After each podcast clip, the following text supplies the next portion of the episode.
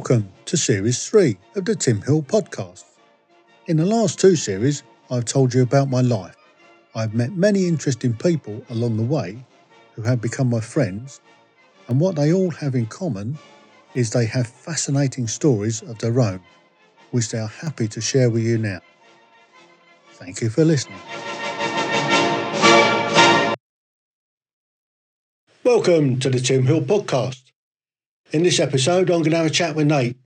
Nate's going to tell us where and where he was born. He's going to describe what it was like where he grew up, the schools that he went to, and the edu- education that he received. Okay, Nat, if you'd like to go. All right. Hey, thanks for having me today. So you want me to start with where I where I grew up? I'm originally from a small city just outside of Chicago, about 30 minutes um, 30 minutes east of Chicago, a city called Gary, Indiana. Um, it is a city that has a little bit of notoriety because the Jacksons, Michael, Janet, and the rest of the family are from that same that same city. That's where I where I was born and raised, and, and lived until I left for college at 18. And when was that? I was born in 1965, and I left home for the first time in 1983. Okay. So what it was, what was the, the neighborhood like where you grew up? Interesting. So um, Gary, being um, a steel town, so the the biggest industry in Gary was was steel and, and mills and plants. So Gary was a very much a blue collar town. As a blue collar town, where a number of African Americans migrated to um, from the South because there were jobs there. So it, the time that I was born in 1965, Gary was starting to to turn in, in terms of his uh, racial makeup. Um, Gary has the his theory for having, excuse me, the first African American mayor of a major U.S. city, um, Richard uh, uh, Richard Hatcher. I would say Richard Gordon Hatcher. Um, so so it was very very interesting times because it's on the backdrop of the of the things that were going on in the 60s and the mm-hmm. changes in the countries in, in the 70s. Yeah. So, did you see an awful lot of that? I mean, were you affected by uh, racism and stuff while you were, were growing up in, in your neighborhood? Yeah, I think those as a, as a child, you, when you, when you grow up in a community that is that is racist, you you can kind of be insulated from the racism because people are trying to protect you from from things that are that are harmful. So uh, eh, when I when I was a small child, I lived virtually in a in an all black community. It was on the west side of town. And the schools I went to were essentially all black, and my teachers were all black, and so forth. When my parents were, I think it was a fourth grader, my parents were finally able to buy a home, and we moved to the east side of town. And then I went to an integrated school, and that was different. Um, we started to see what was white flight. People were were packing up and moving away from this alleged thing that their property values were going to decrease.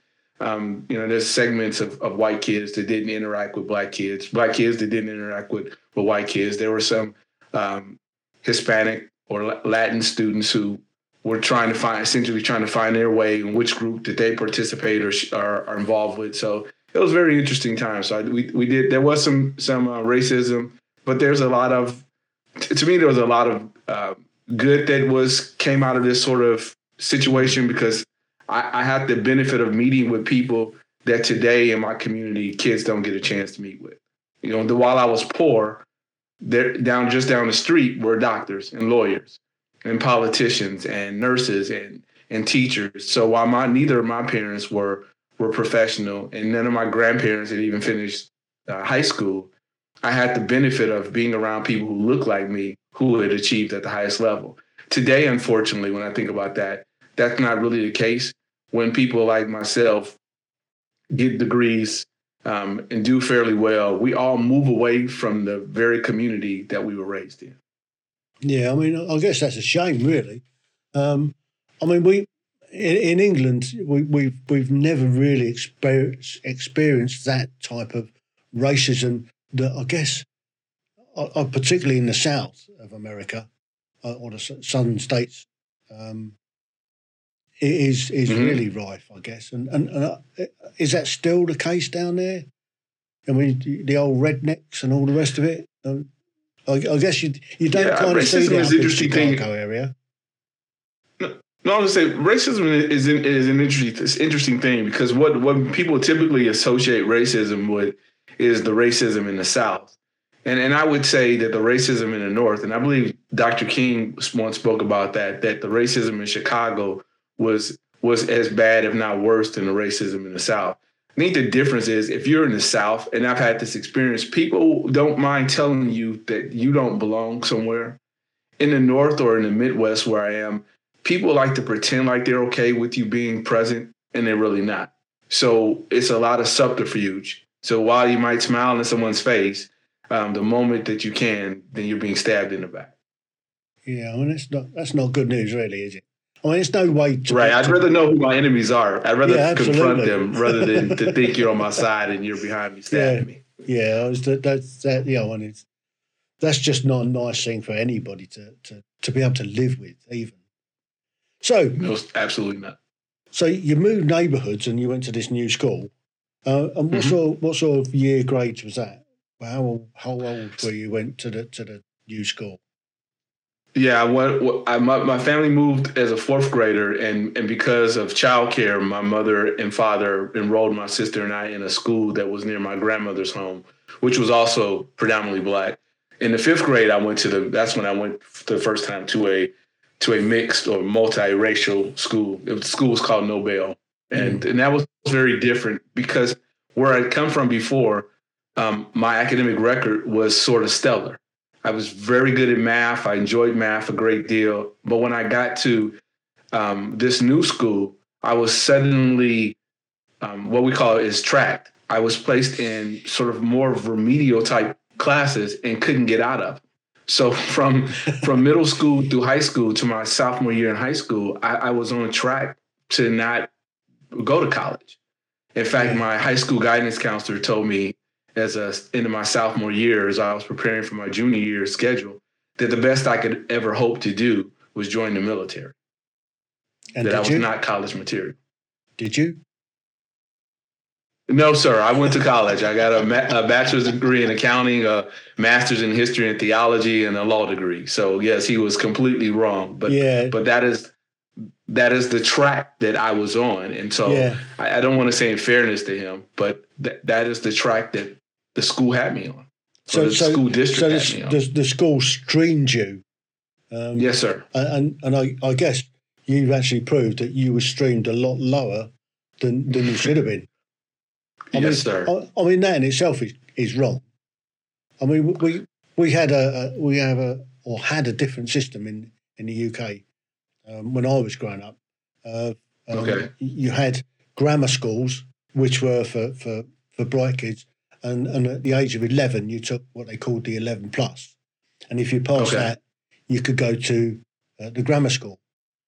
Unfortunately, I failed it pretty miserably, and I ended up in um, what they call a comprehensive school, and Mm. we were also streamed, and and I was streamed in the bottom. I've made up for it now, mind. I'm not. Right. I'm. I'm. Yeah, I've worked hard over the years. I mean, it, it wasn't until oh, a few years ago that it was recognised that I'd actually had dy- dyslexia when I was a kid Wow. and and I Oh, and I struggled all the way through school, um, and, I, and I still kind of struggle a little bit with with reading. Um, the words don't look the same sometimes, and they come out different. But I mean, that's dyslexic for you. Um, and, Yes, sir. and and and I guess over the years, there's been a lot of high profile people uh, that Mhm. have come out and, and declared that they had dyslexia. Hey, Fonz, for, for instance. Yep, yep. I didn't know the. I think I. I'm not sure. Maybe I didn't know the Fonz with dyslexia, but yeah, yeah, I know that more people now admit to have to to or or have have had a diagnosis of it now. Yeah. Well, it, well, he, he did quite a lot of um, work over here a few years ago uh, for predominantly children, recognising children that had dyslexia and um, and his experience of it. So, so he fr from a UK perspective, he was he was pretty big over here at the time. Hmm. Okay. Okay, so so academically, you were kind of streamed in or tracked in in a lower group than you should have been. So I guess you was all the time at the top of that group. well, I don't know. Yeah, it's interesting. I don't know what what the top of the group is. I, I can tell you this: my very best friend in high school was was also tracked, and he was essentially in special ed classes. And he, he used to say he was going to be a doctor, and made me promise that he was going to be the doctor uh, between the two of us, and I was going to be the lawyer. Mm. And so the interesting thing is that, that so the, the, these two essentially misfits um, found a way to do exactly what what the one who told us that we were going to be doctors and lawyers. His name is Dr. Underwood now, but uh, my friend Willie at the time told me I was going to be the lawyer, he was going to be the doctor, and I'm like, I don't know how. We're both you're in essentially special ed classes, and I'm in these really low basic classes. Um, what I think he and I found found discovered is that we had some friends that were taking uh, accelerated placement or advanced placement courses, and we once we got to our schedule where we had um, an option an option to take classes that we wanted to take, we decided to take those classes. Mm-hmm. And so for the first time, we got a chance to sit in the class with the with the so-called smart smart kids, and figured out, hey, um, either they're not that smart or we're smarter than people are giving us credit for. And and that that was essentially a great way for us to turn our lives around. That sounds like the latter to me. Yeah. I appreciate that. so so D- during your high school, did you did you play any sports? I mean, was was you you're a bit of an athlete or or or a couch Yeah, potato? I played a little bit of basketball my freshman year, and I played. Uh, I went out for football my senior year, but I had a unfortunate uh, situation with a coach my freshman year. So when you were asking about racial situations, I had a situation with with my high school basketball coach who um, expressed a whole bunch of uh, uh, racial racial epithets and lots of profanity at me one day at practice. Um, I was raised by a father who was pretty was pretty convincing that I should not allow anyone to treat me a particular way because of the color of my skin. So when I objected to the coach's behavior, um, it ended up where I just decided that I playing basketball was not that important for me. Crikey, I've I've just noticed you're black.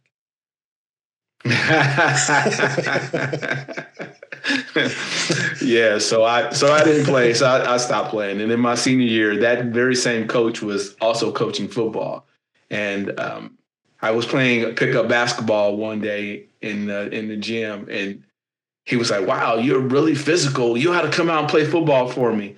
And and I think it completely went right over his head that I was the guy three years ago that was on his freshman basketball team that he, you know, yeah. unceremoniously uh, cussed out and fit of rage or whatever. So, but that was that was it. That was the end of sports for me. All right. You didn't do it in college or in college or university.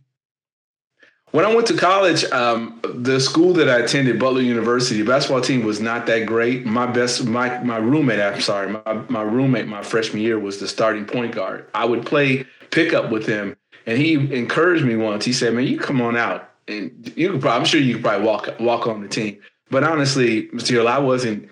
I hadn't figured. I hadn't mastered my academic yet. So trying to throw in an, a sport yeah. and also be a student would have been a would have been a complete catastrophe. So just figured my best bet is to see if I can't figure out how to you know get something better than C's and stay off academic probation. Yeah. So so let's let's look at your university career then. So so you left high mm-hmm. school mm-hmm. and, and you went off to, to college. Uh, I guess college university is the same thing in America. Yes, sir. Yeah. Yeah. So so your first year, your freshman year, what um, subjects did you start with? well, I, I, started out as, a, as an accounting major. I finished as an accounting major. Um, so I took I think I took calculus, like a five hour calculus my freshman year. I had a, a an English uh, or literature course. I had a class on it's called Change and Tradition, sort of a his, history based course. I, had, I think I had intro to accounting and maybe intro to microeconomic intro to economics. So I think those might have been like the five courses that I had my freshman year. Um, I was completely overwhelmed. I was on academic probation by the time my first semester ended. Um, I was not. I was not at all prepared to be um, to be a college student, and I certainly wasn't prepared to do something as rigorous as work on a degree in accounting. It was it was very tough in the beginning. Mm. So, obviously, you managed to overcome that, and, and and I guess that was just down to your hard work that, that managed to get you through that. Yeah, I would say uh, certainly my hard work. I would say um, the the recognition that there were people who believed in me and expected more of me. So when I mentioned, you know, I'm a guy from Gary, Indiana, and I, you know, my high school guidance counselor says the best you can hope to do is join the military. One of the things that that you think of is I don't want those people to be right about me. Like there's some people who believe in me, and I want to make them, I want to make them proud, and I want them to know they were right. And there are people who don't believe in me or didn't believe in me, and I want to prove to them to them that they were wrong. I mean, I desperately want to prove to them that they were wrong. And I think sometimes uh, the energy from from those two things, you know, pull you or push you forward. And so uh, I'd like to say it was just me, but I think some of it is just the power and influence of people that you you don't want to let be right. and there there's the power influence of people that you love and adore and who love and adore you and you want to make them proud. Absolutely. So so that pretty much I mean, that, that gave you the, the, the kick up the pants to to to crack down and, and get on with the job. And so, how yeah, long did you actually do at college? I'm sorry. How long did you do at college to get your degree? Yeah, I, I was there. Uh, I was there five years, but f- I would have finished in four. My my family had uh, some financial difficulties, and so my going into my second semester, my senior year, I dropped out of school, took a job, and uh, went home to help my family so that we didn't we didn't lose our home. And then the following semester, when my parents got back on their feet, that fall, I went back to college and finished. That that is special. I mean, you to do that for your parents. Uh, I guess they were funding you anyway, but but um, well, no. So I had a little sister, and my sister started school in the in the fall of 1986. I was scheduled to graduate in May of 1987. So in December, my mom calls and she says that my father lost his job, and they were helping my sister. I was working full time by then. I was working at the university's print shop. I was doing all kind of odd jobs, trying to make sure I could pay my, my own way and not ask my parents for anything. Um, but my they were helping my sister and and when my mom called and said, uh, you know, they didn't know she didn't know what they were going to do. I, interestingly enough, was applying for jobs because I was scheduled to graduate in May. Mm. And one of the jobs I applied for also had an opportunity to work as an intern, but that was to be an intern come that following January. And I wasn't interested at the time. I was like, I'm not interested in being an intern. I'm graduating in May. I'm ready to get out of here. Yeah. Well, as it turns out, after after that, I, just, I called him back and said, "Is that internship position still available? I'll take it." And so I took that position. And fortunately, there was a an office that was not far from my home, so I took that position, moved back home, and helped my family out, so that my sister could stay in school and mm-hmm. my, my family's financial situation didn't get any worse. That's good. Well, that's really good. Yeah. So and, and I guess that internship kind of would have given you a little bit more experience uh, to get your degree at the end. Did, did, yeah, was that, that was, was that the uh, case. Did that, did that help? I worked for the for no, I was, I was I worked for the federal government, so and it was an accounting related position. So yeah, it, it was helpful. And when I was done with with college, I didn't have to look for a job; they'd already offered me a job. So unlike my peers, when they finished, there was no jobs. I didn't need to do job searching and interviews. I had a I had a position, so I just got my degree and enrolled right onto the position that I had. So yeah, that, that part of it worked out fine. Oh, that's cracking. So you actually worked for the government after when you when you left university then? I, I did. I did. Yeah. So which part of the government? The Treasury. Treasury. Mm-hmm. Did uh, so tell me about working at the Treasury. What what was your role in the Treasury? Yeah, I was a revenue agent. So my job was to basically uh, audit. At first, it was uh, small businesses primarily. Um, and uh, I did a little bit of recruiting for the Treasury at the time. Um, I wrote while I was there the first ever uh, co-op man co yeah the yeah co-op um, intern manual. So I wrote a manual on how students who wanted to be interns um, should should everything from the application process to all the things that you should be doing while you're working as an intern as a co-op and um, but I initially had a very good time. I had a chance to travel and help recruit other other students of color. At the end, it wasn't it wasn't such a great ending. Um, I was ready to go to law school, so there was a little bit of turbulence around that, but um, it worked out. It worked out fine. It worked out fine. And I think, if in retrospect, sir, if I if I had known who I am today differently, I probably wouldn't have gotten a degree in accounting. I only picked accounting because my mother was an accounts receivable clerk, and I could when I got to college, I couldn't. They said, "Well, what do you want to major in?" And I'm like, I don't, I don't know, mom. But what would I do? My mother is accounts receivable clerk. She's like the most respected person that I know. So I'll try accounting, and that's really how I ended up as an accountant. so, so how long were you in the Treasury for? Um, I was there from would have been 1987 through 1990. I started law school in, in August of 1990. So just a little over three, little, little over three plus years. All right. So eh, I guess in that time you, you earned enough money to save up to be able to go to university or to law school? Is that how? Well, that was work? the plan. The other, the other plan was that I was going to stay with the Treasury. I was going to stay there and work. Um, I was going to stay there and and go to law school part time and continue to work full time. But that, but my relationship there um, with my, particularly with my manager, became untenable, and I just decided the best thing for me to do was just to leave altogether and just go back to school without without um, without working. So that th- that was unexpected. I wasn't financially prepared for that, but you know, mm. you do what you do. Yeah, absolutely. So you started at law school. Uh, mm-hmm. So that's kind of, I guess, now full time because you'd left the Treasury. Well, no. So the law school had a had a, a um, requirement that if you started as a law if you started as a part time law student, you had to do your first two years as a part time student. So your first year was broken up into two years. So they would not allow me to change it. So what I ended up doing was then working on my master's degree simultaneously. Oh, so I so while half the day I do law school uh, courses, and the other part of the day I'd be in my graduate program.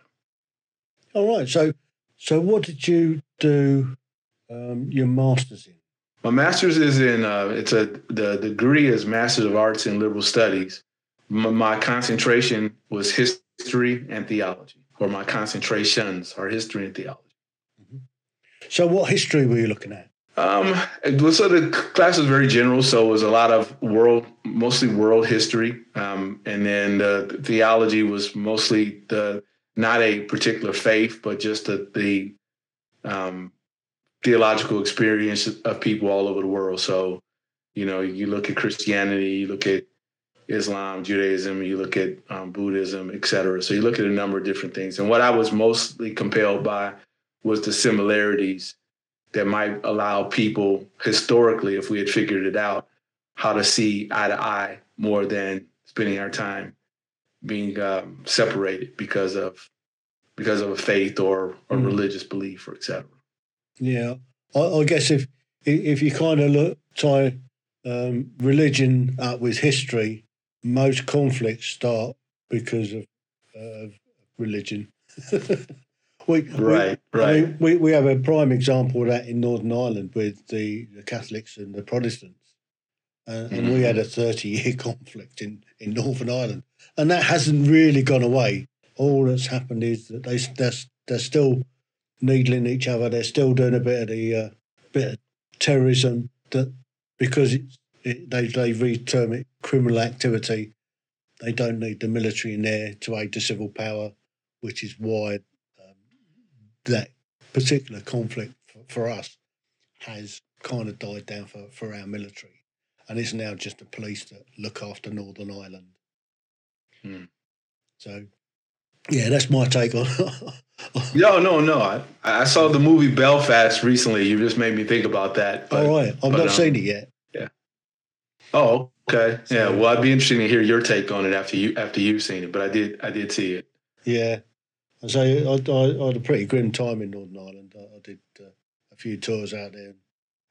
spent a lot of my life. Nearly lost my life a few times out there as well. So, um, yeah, it's a, it was a pretty grim place back in the seventies. I can tell you. Um, wow. Okay. Yeah. So wandering around Belfast, having bricks thrown at you and, and being shot at uh, nearly every other day.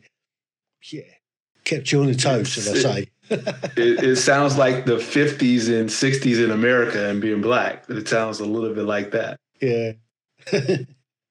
so you're doing your masters um, and you're doing the law degree and you had to do your mm-hmm. first year over two years. So how did you progress on then? Because I guess it's what a four, five year course. So it's supposed to end up being five years, but I actually finished in four and a half. So um, that was that was that was good. I was I was ready to go. Um, it, it again, it was challenging. I, I was not at all prepared for law school. Um, my again, my best friend, Dr. Underwood, uh, came home one day. I was while I was working for the Treasury. I bought a new car, and I remember picking him up from the bus station. And he he was on his way to medical school, and he said, "Why did you buy this new car?" But the language he used was a little little more salty than the language I'm using with you.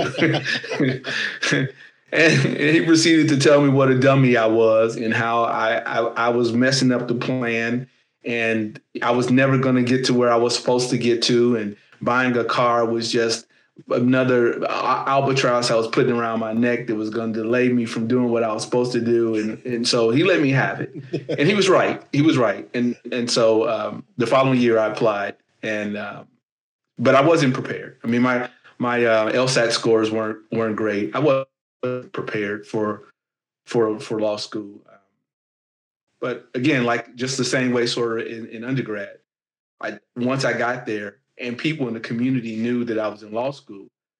And when you when people would introduce you, they say, "Hey, this is Nate. He's a law student," and you're like, "Okay." or we got this law student from Gary want to, want to introduce you to.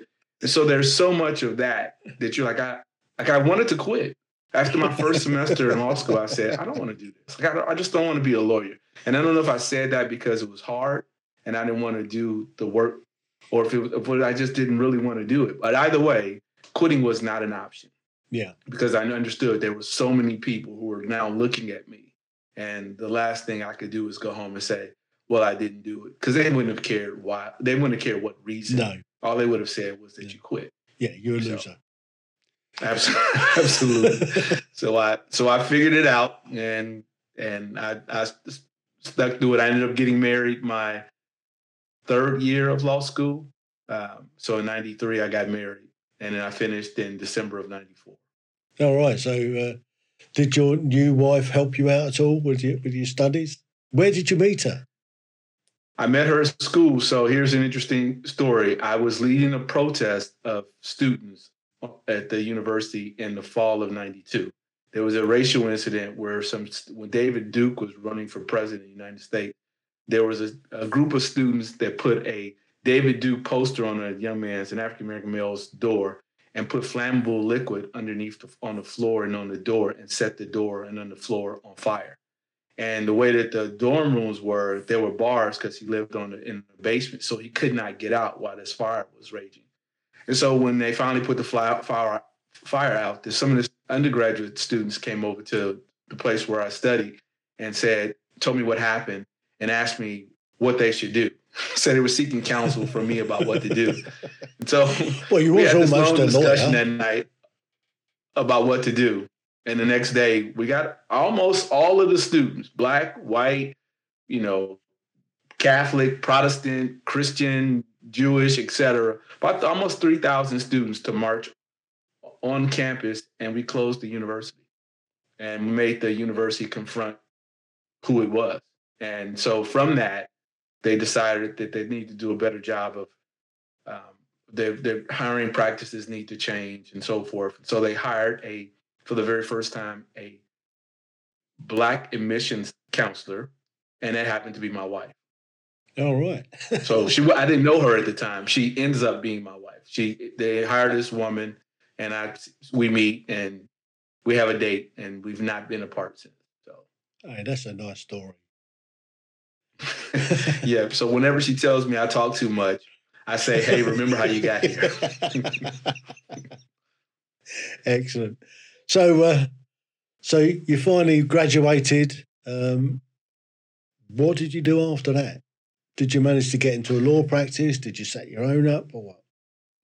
Yeah. So in the two summers, during my last two summers in law school, I had the great fortune of working for a publishing company, uh, Macmillan McGraw Hill School Publishing.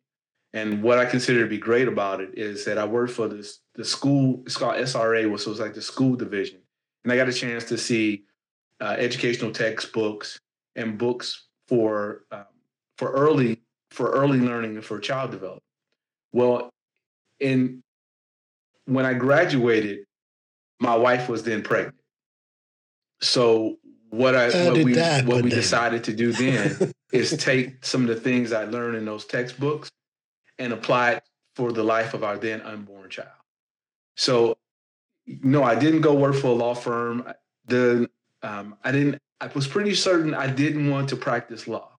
Remember, I said I I I, I didn't think I wanted to do it, but I needed to finish it. So I was looking for jobs, actually working at universities and as administrator. I interviewed for several positions, anywhere from like directors of stuff to vice presidents of the university. So I ended up taking a job at Purdue University and in their affirmative action, their, their personal person relations department, primarily working on um, writing policies around affirmative action and Hmm. EEOC and um, uh, the Americans with Disability Act and those kind of things. So that's where I where I landed. But what Oh. was surprised to me, the most important part was that my experiences at those during those two summers and the material that I learned while I was in the publishing industry. Hmm. So you didn't actually take the bar exam? Am I right? I didn't. I took my multi-state professional ethics responsibility exam, and then I was like, you know what? I'm not going to take the bar because I'm not going to practice law. I'm not even going to set myself up to do it because I have no interest. have no interest in doing it. So I, I've never set set for the. Okay. So so your experience in the print industry then, uh, effectively, got you into this new role. Um, so you're writing policy documents and all the rest of it for just for that university, or did Yes, it? sir. I, I did. Yeah, did it go further than that, or is it just for the university uh, and for their standard operating procedures? I guess. Yeah, I did that for. I worked at the university for about eighteen months, um, and then I decided that I wanted to do something on my own. That I didn't want to work for somebody else anymore. I kind of Mm. had, I had my feel of that, and so I um, started my own financial planning practice, and I've been doing. I started that actually. Yesterday was the 25th anniversary of the first day I was in business for myself. I started February 1st, 1997. Wow, that's impressive.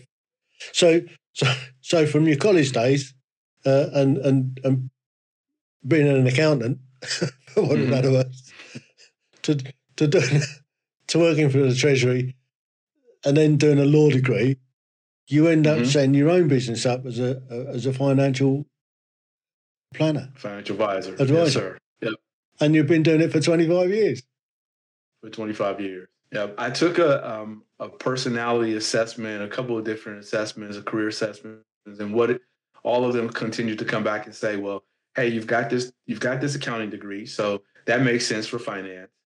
You've got a law degree, and that makes sense as well because you can look at estate, help people with estate planning and those kind of things. And then they're like, well, but this other stuff you have, this stuff around your humanity, your theological perspective, your perspective of the the world and the planet, like that part is good too. And so, w- put all those things together, you'll be kind of unique. Now, not many people in this in our industry have that kind of background. And so it turned out that that, that they were right. And uh, I've been doing that for 25 years, and now working on my um, the next chapter of my life. Mm. We'll do that in a minute, but so you've set your own business up, and mm-hmm. is it just you? Did you have a did, did you have an office? Did you have any real Absolutely. problems uh, along the way? yeah, lots of problems. lots of problems. Um, uh, when I when I started, I started with a larger firm. Um, so and then there was an office that I would obviously go to, and I had to pay rent for the office and those kind of things. And here was my problem: I didn't have a clue about what I was doing. So yet again, right, I'm in a situation where I don't know what I'm doing, and I'm not prepared. If, yes, I have a law degree. Yes, I have an accounting degree. yes, I have a master's degree, but I don't know anything really about how to sell. I mean, this industry is as bright as you could be. You still have to convince people that they should trust you to take care of their money, right? People care yeah. as much about their money many times than they do about anything else. And then I'm also still living in the same state with the kind of folks who put me in a system and tracked me, told me the best I could hope to do was right join the military, set a young man on fire, try to set him on fire in his room. Mm. And I didn't even mention the things that happened while I was in undergrad. So I'm still now I'm still in that in that environment. And and now I have to try to convince people who primarily don't look like me that they should allow me the privilege of helping them to manage their money and plan their retirement and plan for their kids' education and those kind of things. So that that was that was quite the experience. I guess that was a massive, massive hill to climb. that yes, sir. yes, sir. I uh, went places that I don't think I know my peers didn't go. I mean, I would I would leave the home sometimes you know early morning, maybe like three o'clock in the morning. Chicago's about three hours from here, and I would drive to Chicago and meet with prospective clients who who were middle middle income, upper income African American families spend all the day in Chicago to eight or nine o'clock, drive back home, try to get back in time to see my son before he went to bed. Mm-hmm. But um, that was, you know, go to Ohio and do the same thing, all over the state of Indiana, Michigan. I went, I went places that my peers didn't have to go because I was mm-hmm. trying to build a business and take care of my family. So, how did you get your clients to start with? Uh, how did you advertise uh, your, yeah, your, your first, products?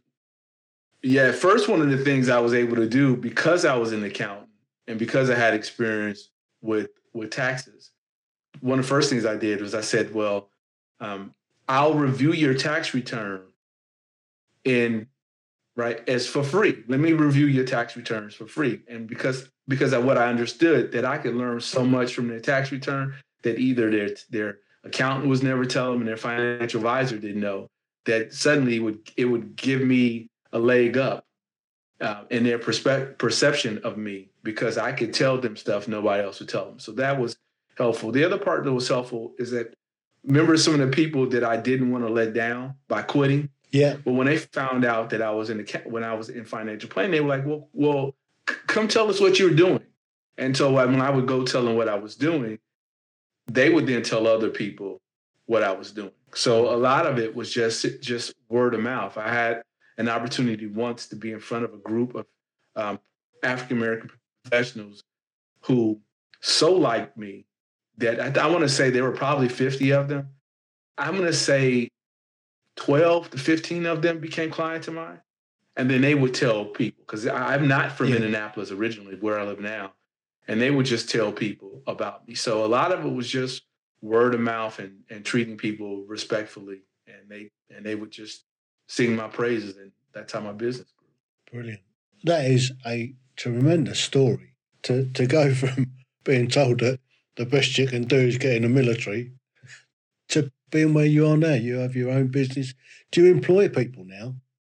Uh, I do. I do not currently employ anyone. I've um, I decided some years ago um, because of the way I wanted my lifestyle to be that I didn't want to be responsible for someone else. Especially, we've had so many ups and downs with the market Yeah. Um, I just didn't want to have that that responsibility. The other part of it is I, I'm I am hugely I know a lot of parents are active in their children's life. I'm just hugely active in my son's life. So as an example, um, when my son was 16, he left the country and moved to Brazil to play soccer. And I wanted to be able to pick up and go and spend time with him somewhere. So if that meant if I wasn't working and making money, I was okay. Mm. But if I had a staff of people that I'd been responsible for, I would have probably have to been there with the staff of people. And that just there was nothing more important to me than spending time with my son or seeing him grow up and his dreams come true. So I, I have not had any employees. Okay. So, I mean, that that's obviously uh, you're fairly flexible in the way that you work. Do, do you do a lot of um, remote working? Uh, do do do? yeah, I, guess you work from now. Home. I'm working from, especially during the pandemic. I'm I'm working from home now. Um, I was I I like to think I was almost one of the first remote first remote professionals because I used to say to the guys all the time, why are we in the office? This is the dumbest thing in the world. I could just get up and walk from my bedroom and be much more productive. And besides, I got a child, small child, and my wife's in grad school. This is easier for me. I'm my son's child care provider, his playmate, and his teacher. I can do all of those things if I don't have to go to the office. So, uh, yeah, I've enjoyed the flexibility of of, of um, being my own boss, so to speak. Fantastic. So uh, that brings us right up to date. So what's the future holding for Nate? Um, so the last the last since 2014, I published my first book in 2014 at the behest of my son. I, I've uh, I've mentioned him a couple times. I have a son who is now 26, but as uh in 2014, uh, he was 18, and he had just returned from Brazil, where he was where he was playing soccer. And I'd written him letters as a child. And one of the reasons I wrote him letters is I, I didn't have a really good relationship with my father growing up. And I wanted to make sure that if I messed it up, he had a record of a time when his dad actually did do the right things or did actually demonstrate that he loved him. Well, my son decided that we should take those letters and publish them. And so we did. And um, that sort of changed the trajectory of a lot of things for me. I unintended. Um, I wrote a book um, found out that I was the first father since 1737 to write letters to his son that were published. The first guy is named Lord Chesterfield, and he and he and he right. He's I tell people he was a lord, and you can. I'm not, but you feel free to bow and curtsy.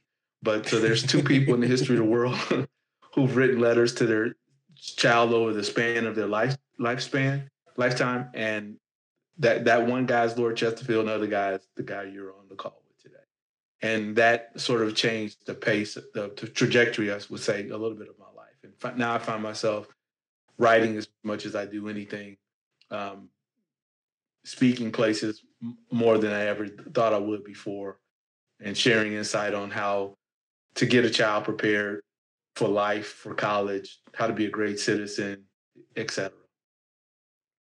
Wow. Did Did you know about Lord Chesterfield before you? I mean, before you started writing letters to your no, boy?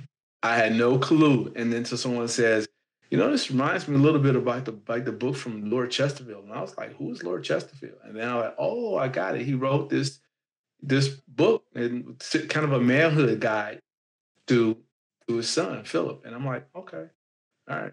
Ah. And that's really what I wrote. I wrote a two-year-old. I started writing a two-year-old hmm. letters.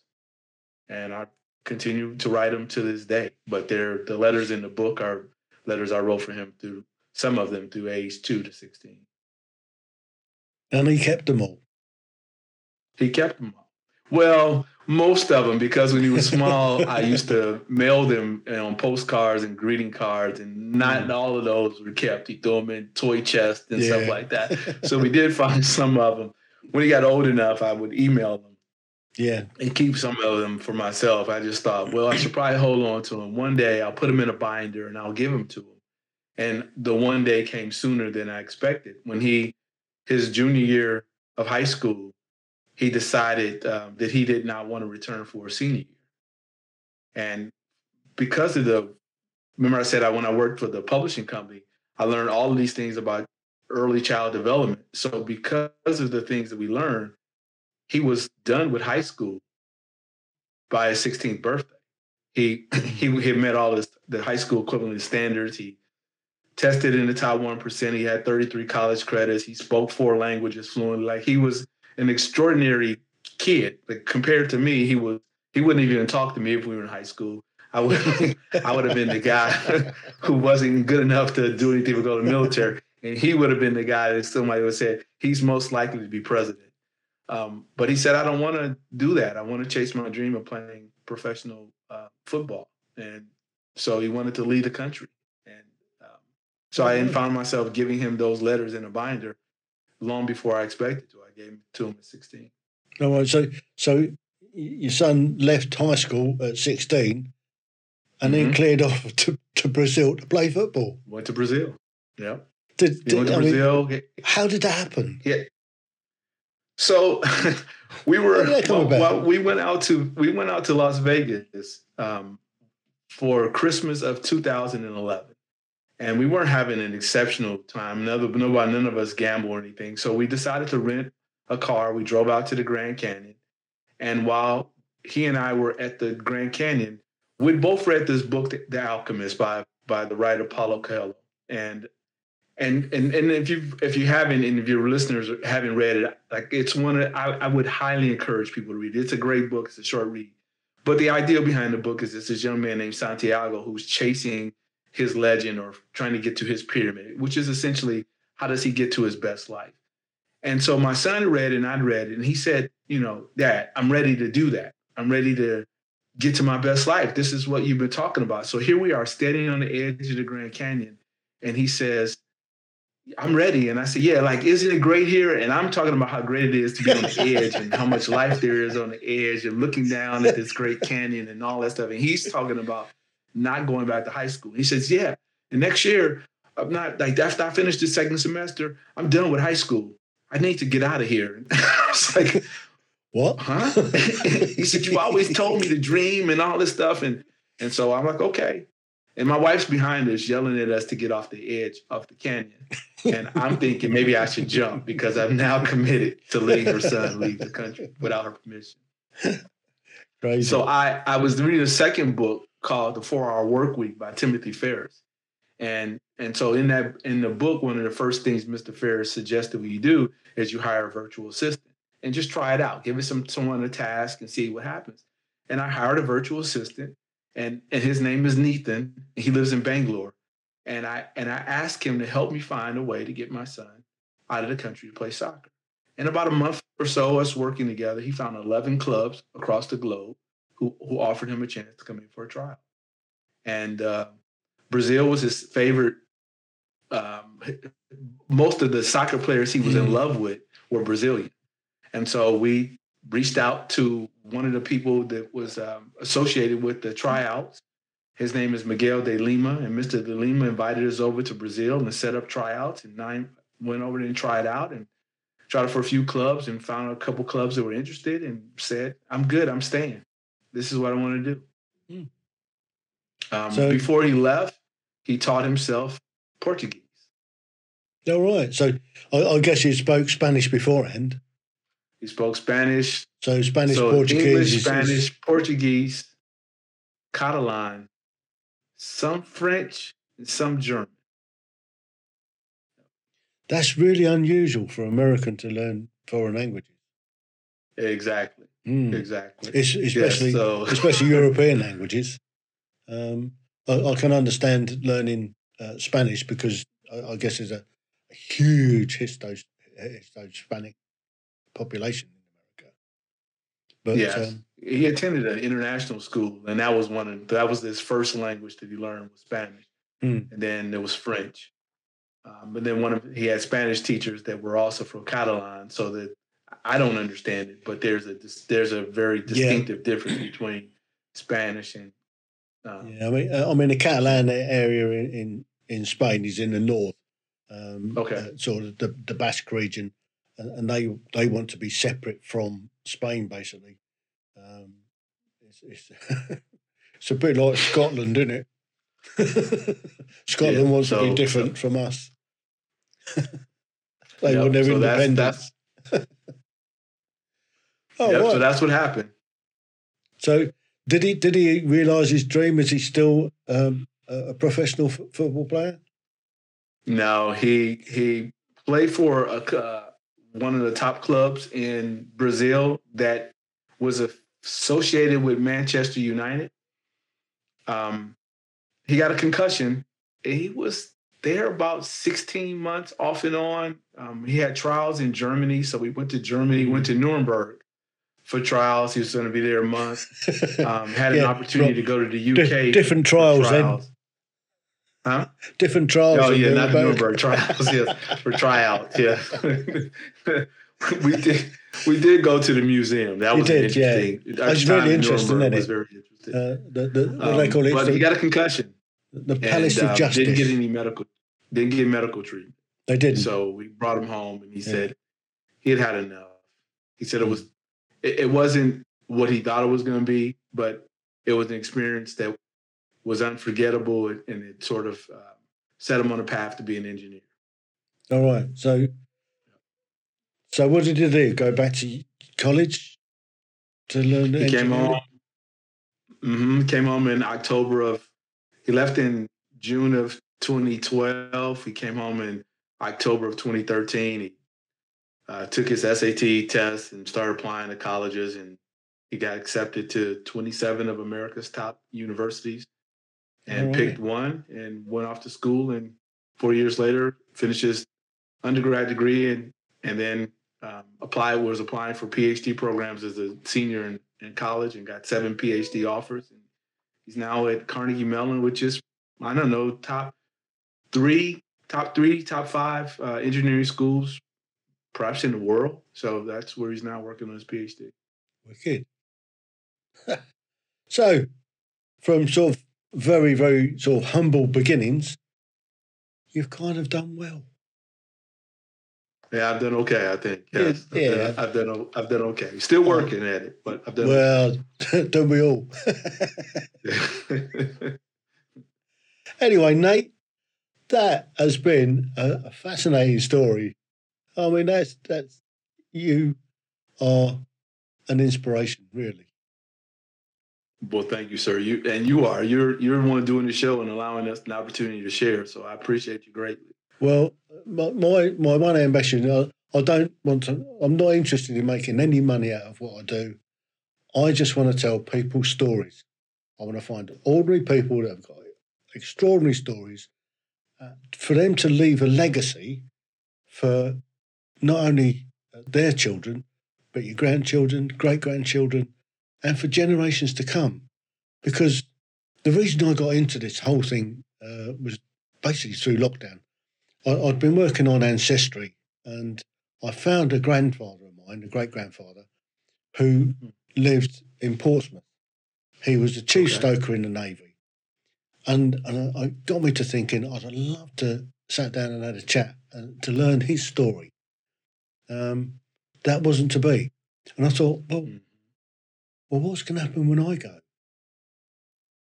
So I, started um, started a podcast. I did 24 half an hour episodes of my life.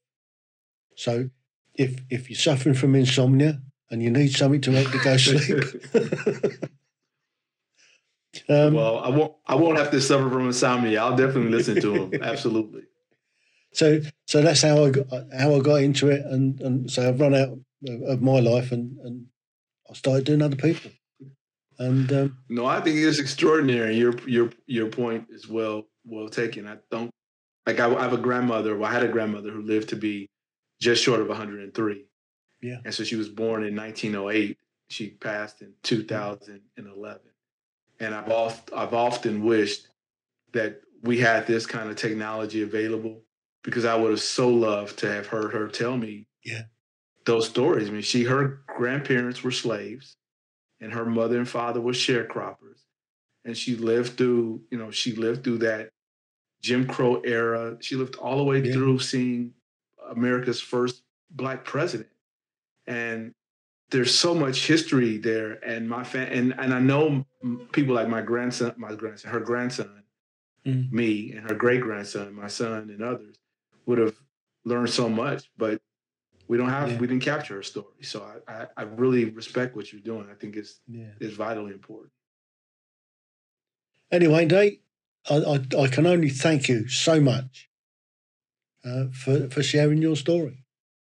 Well, thank you for having me, and, and blessings to you. No problem at all. Thanks for listening and look forward to the next one.